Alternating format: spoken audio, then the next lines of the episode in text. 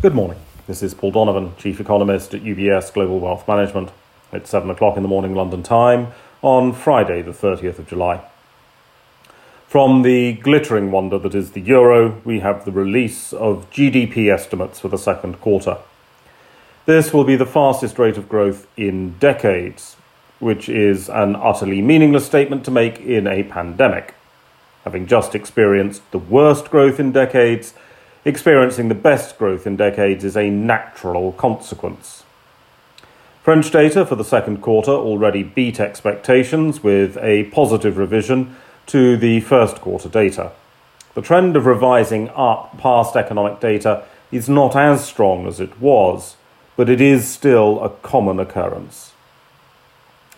It cannot be stressed enough. These numbers are just guesses as were the US GDP numbers yesterday. It is, of course, impossible to know with any precision what has happened in something as large and complex as an economy four weeks after the quarter ends. Moreover, the structural changes the pan- that the pandemic has accelerated mean that the guesses are less and less educated. Rather than obsessing about the detail, sensible investors will look at the big picture.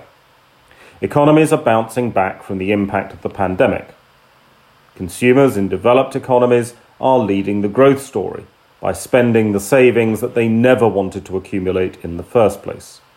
The speed and timing of the bounce back depends simply on when restrictions have been lifted.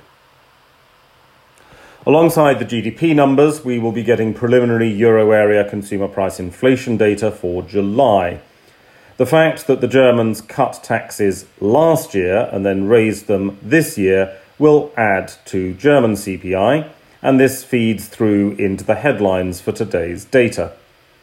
That should be offset by weaker inflation from the French economy to some extent. Remember, too, that euro area consumer price inflation is likely to underreport the consumer's reality. Eurozone CPI is living in a fantasy world where people are buying the same things that they bought last year.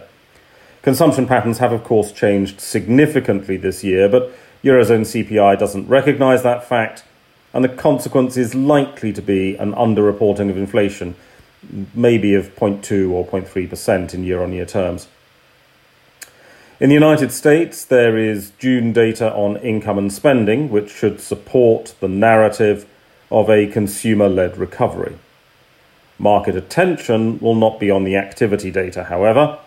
Investors are focusing with laser like precision on the price of a used 2001 Honda Civic.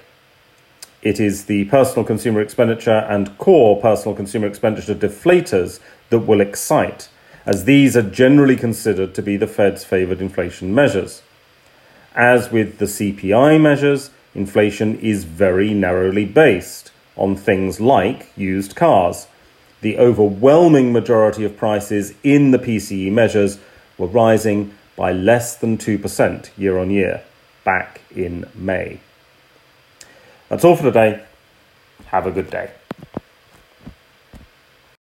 UBS Chief Investment Office's investment views are prepared and published by the global wealth management business of UBS AG or its affiliate, UBS. This material has no regard to the specific investment objectives, financial situation, or particular needs of any specific recipient and is published for informational purposes only. As a firm providing wealth management services to clients globally, UBS AG and its subsidiaries offer both investment advisory services and brokerage services. Investment advisory services and brokerage services are separate and distinct, differ in material ways, and are governed by different laws and separate arrangements. In the USA, UBS Financial Services Inc. is a subsidiary of UBS AG and a member of FINRA SIPC. For information, please visit our website at ubs.com forward slash working with us. For a full legal disclaimer applicable to the independent investment views produced by UBS, please visit our website at ubs.com forward slash CIO disclaimer.